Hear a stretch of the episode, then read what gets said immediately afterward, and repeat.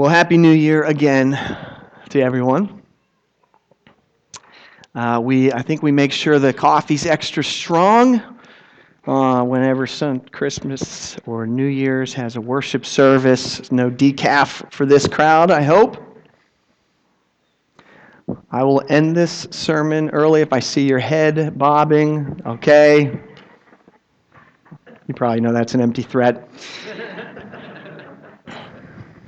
I'm sure that many of you have thought, if not already made, some, some solid, good New Year's resolutions. Um, slim down, stop eating so much sugar, drinking so much caffeine. I mean, you can start those tomorrow, you know, along with your, your new gym membership and your resolves to take walks and spend more time praying and reading.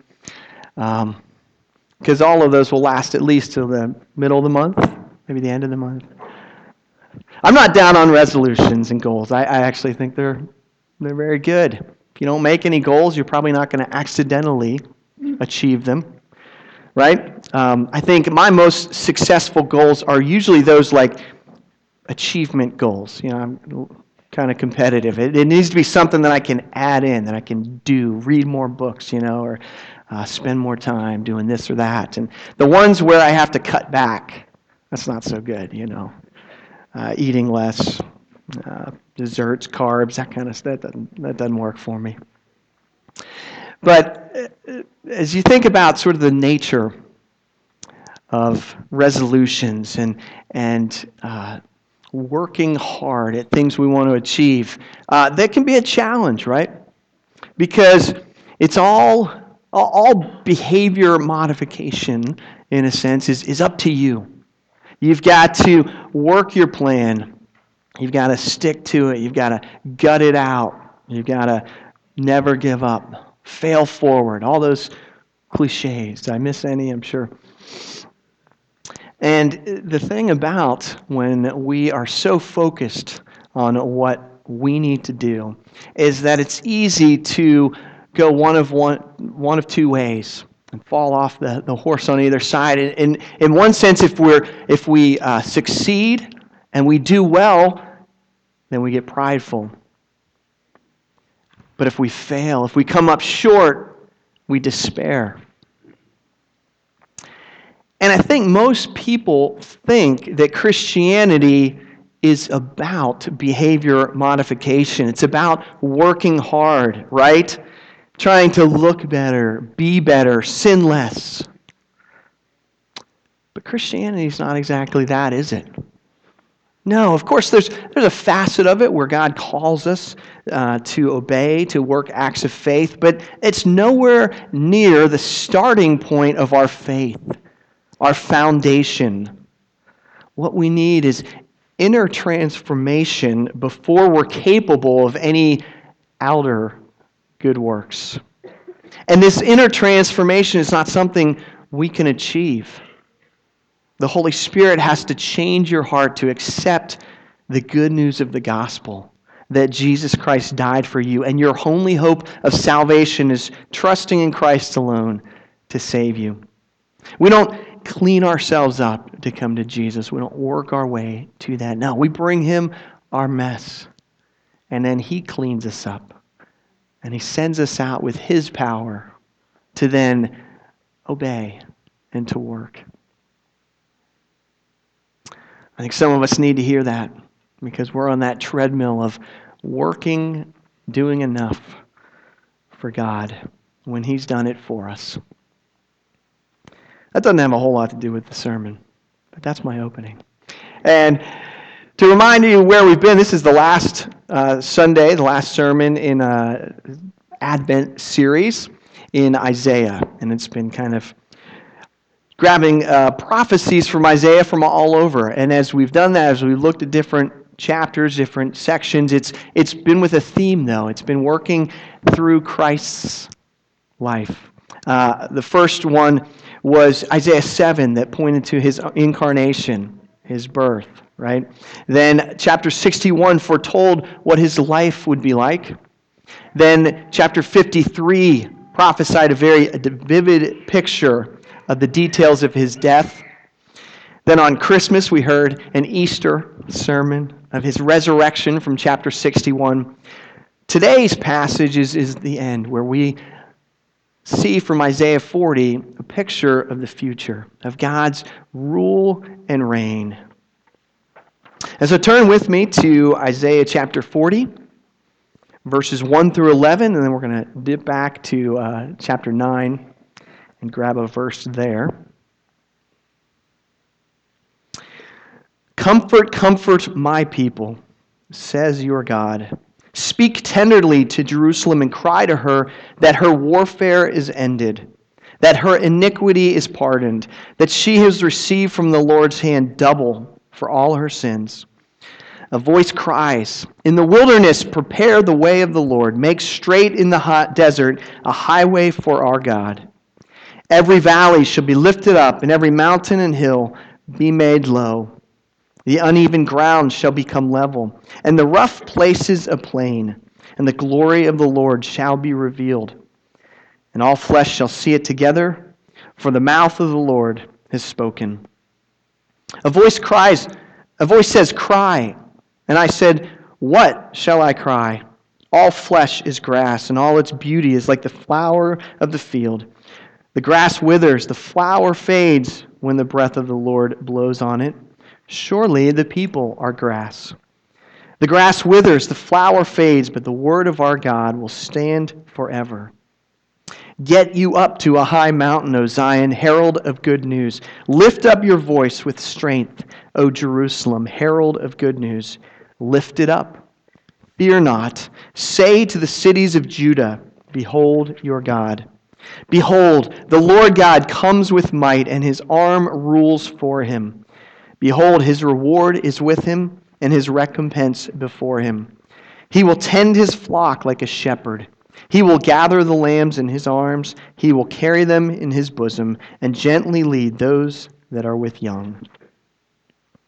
And then we come back to a very familiar, familiar verse from uh, chapter 9, verse 7 of the increase of his government and of peace, there will be no end on the throne of David and over his kingdom to establish it and to uphold it with justice and with righteousness from this time forth and forevermore. The zeal of the Lord of hosts will do this. As you know, if you've heard me preach before, I use some version of, of chapter 40, verse 8, to uh, end my scripture reading. So this morning, let's say it together. Look at verse 8. Let's say that in unison. The grass withers, the flower fades, but the word of our God will stand forever. Almighty, eternal, and merciful God, your word is a lamp unto our feet and a light to our path.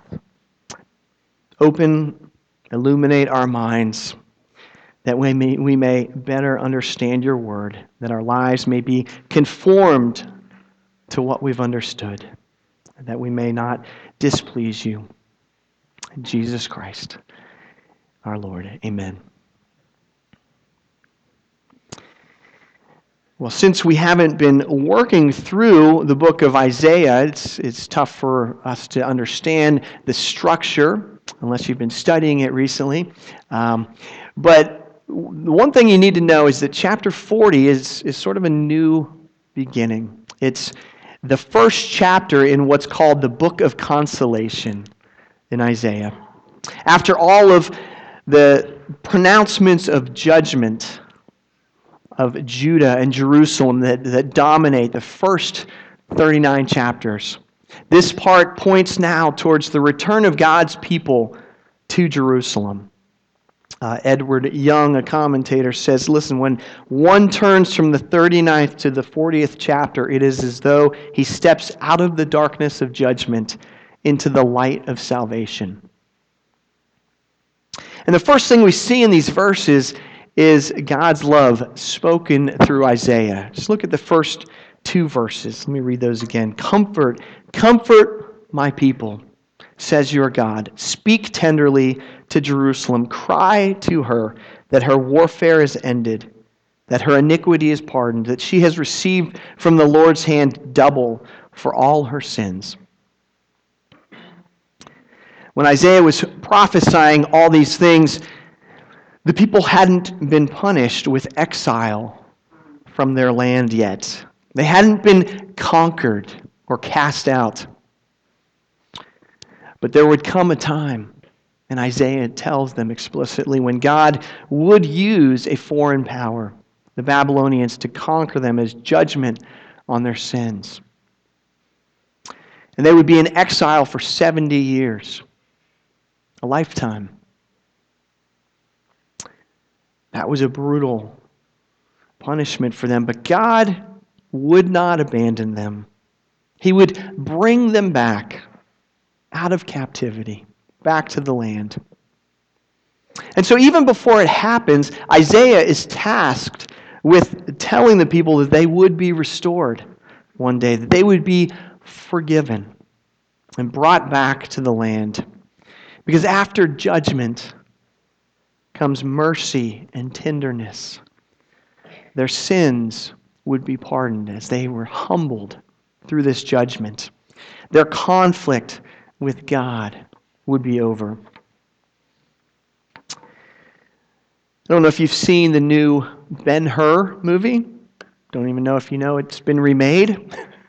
Uh, I watched it recently. It's, I'm sure it pales in comparison to the original, which I haven't seen in probably 20 years. Um, but I thought they did a pretty good job with it. I think it was pretty well done. Good acting, great uh, chariot race uh, action scenes. And I forgot how much Jesus is all over that movie.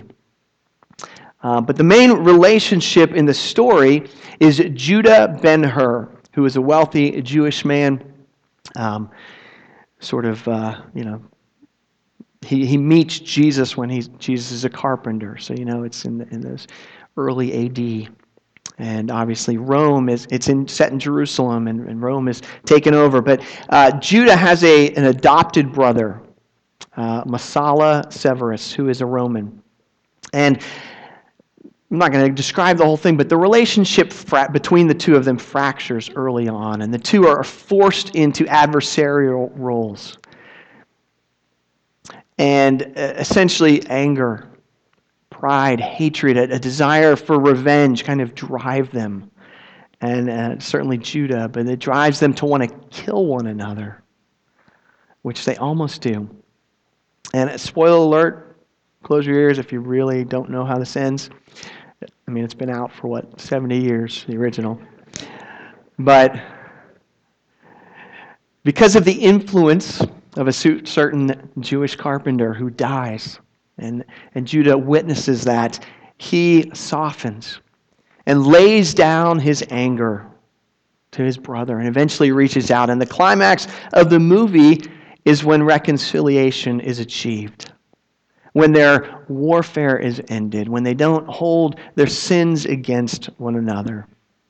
It's a picture of that freedom that God's people receive when He pardons them and comes in peace to love them.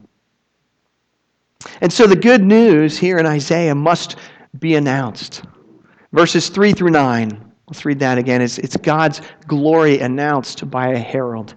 A voice cries In the wilderness, prepare the way of the Lord. Make straight in the desert a highway for our God. Every valley shall be lifted up, every mountain and hill be made low.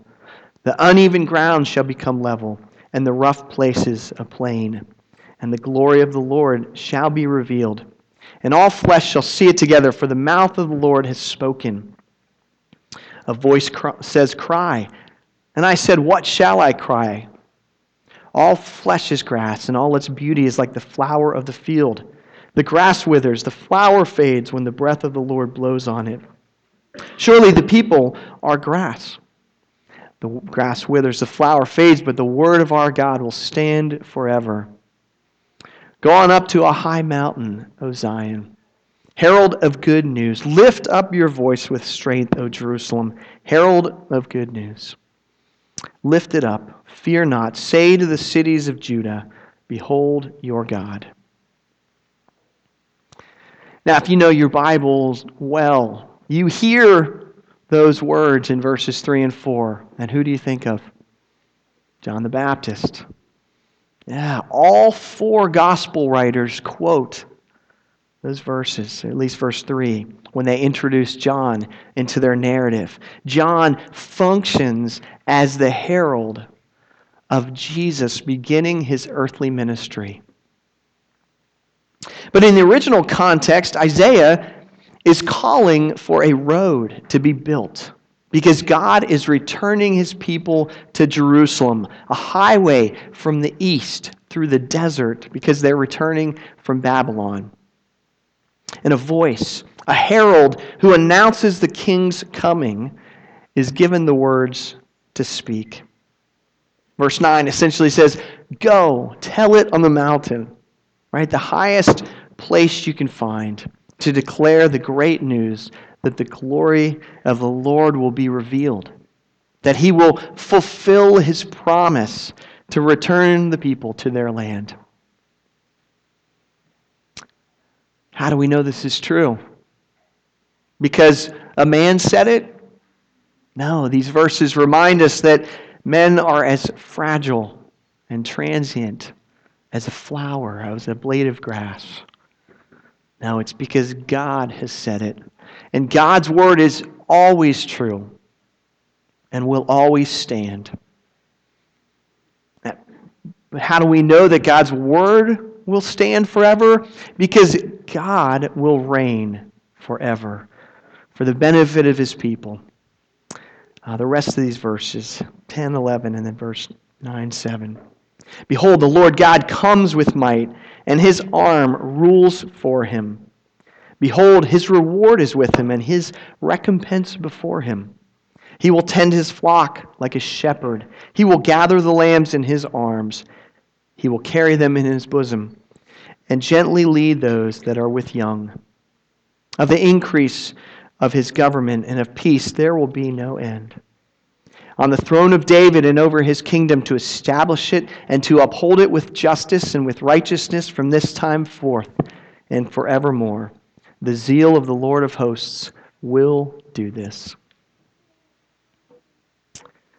Now, throughout the Old Testament are references to God putting someone on David's throne, one of his descendants, forever. And the first time is a promise to David himself in 2 Samuel chapter 7. And it's repeated over and over in different places in the Old Testament. I've, I've printed a few of those in the last part of your outline. But listen as you hear Psalm 89, th- verses 3 and 4 says, I have made a covenant with my chosen one.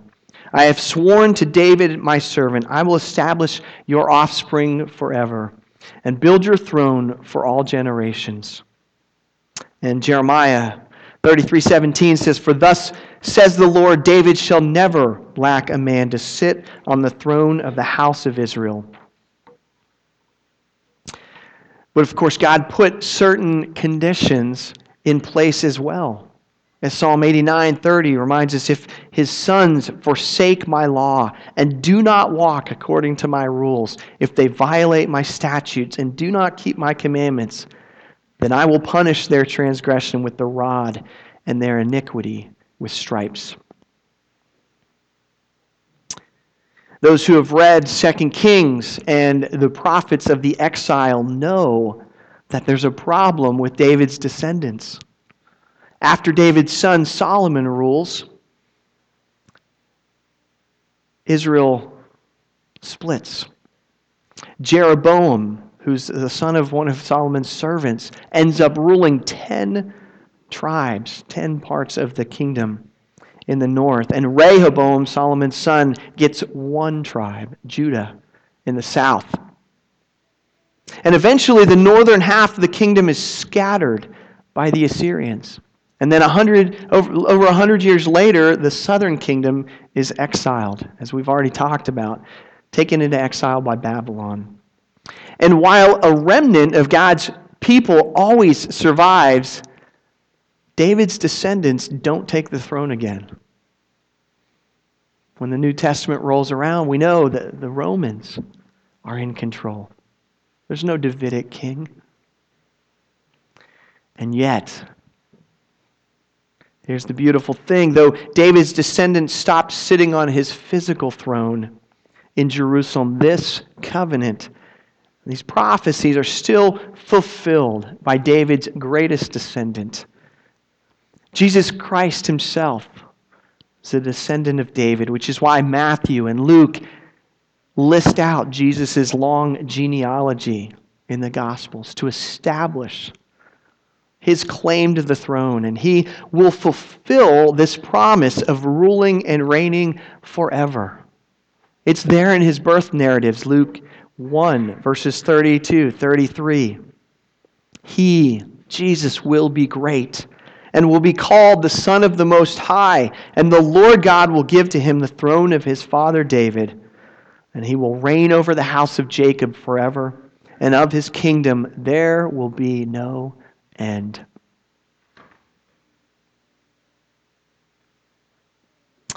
Jesus has ruled and reigned over all creation from the beginning of eternity as one member of the triune God.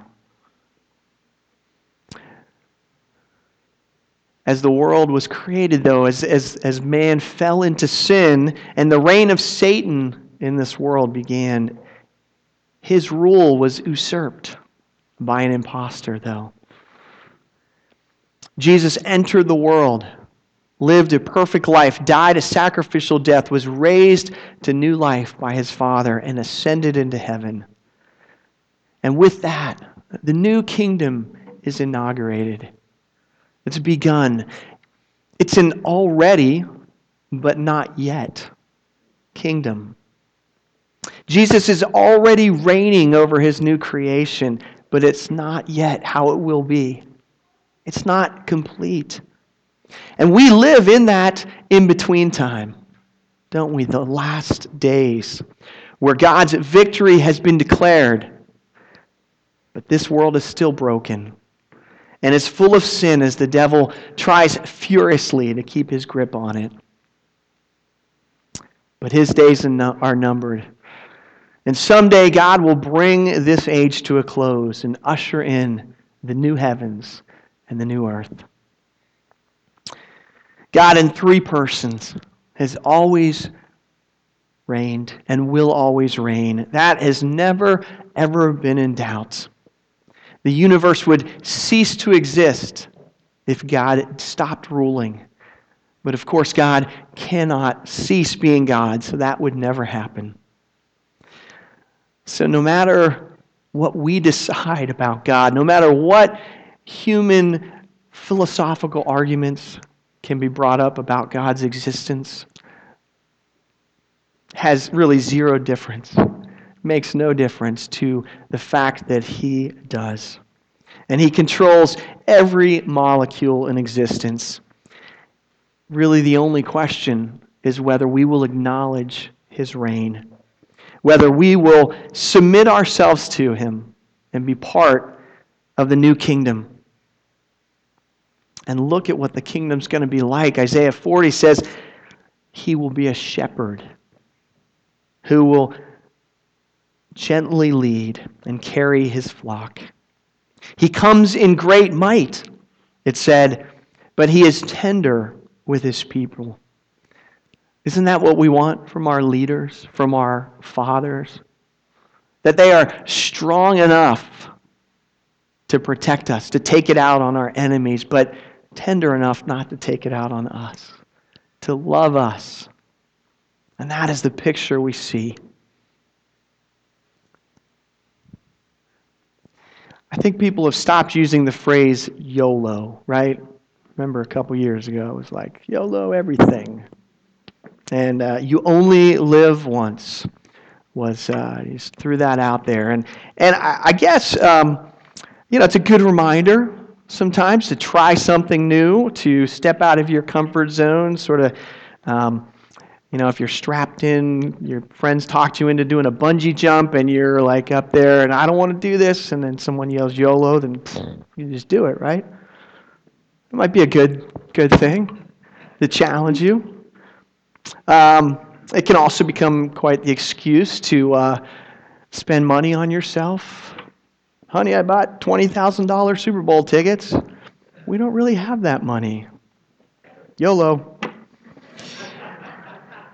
I think it can be uh, an excuse to be pretty self indulgent, not worry about consequences.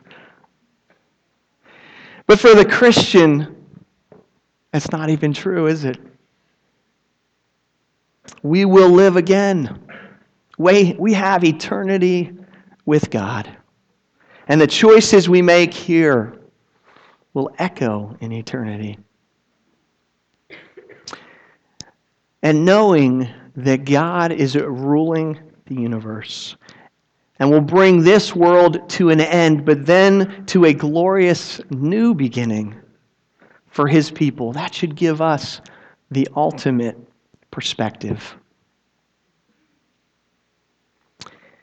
If our life now is painful, we can know that not only does your pain have purpose, but that one day you will be pain free. If life is full of conflict, we can know that one day all will be resolved and that peace will rule. If people have let you down or have taken advantage of you, know that God will make all things right. If you live with guilt and shame about your past, not only can you cast those things on Jesus now, but you will release those things the moment you arrive in heaven. If you have sin that you just can't shed and stop, that you addictions that you cannot master, one moment in eternity will free you from them. As an Andrew Peterson song says, after the last tear falls, there is love. God's overpowering, all consuming, perfect love will swallow up his people and make them new creations, ruling and reigning with him for eternity. All because Jesus came, saving us through his death and his resurrection.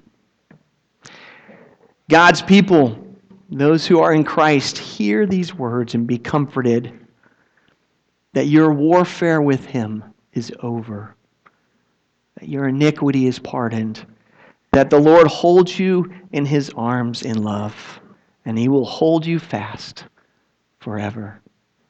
Amen.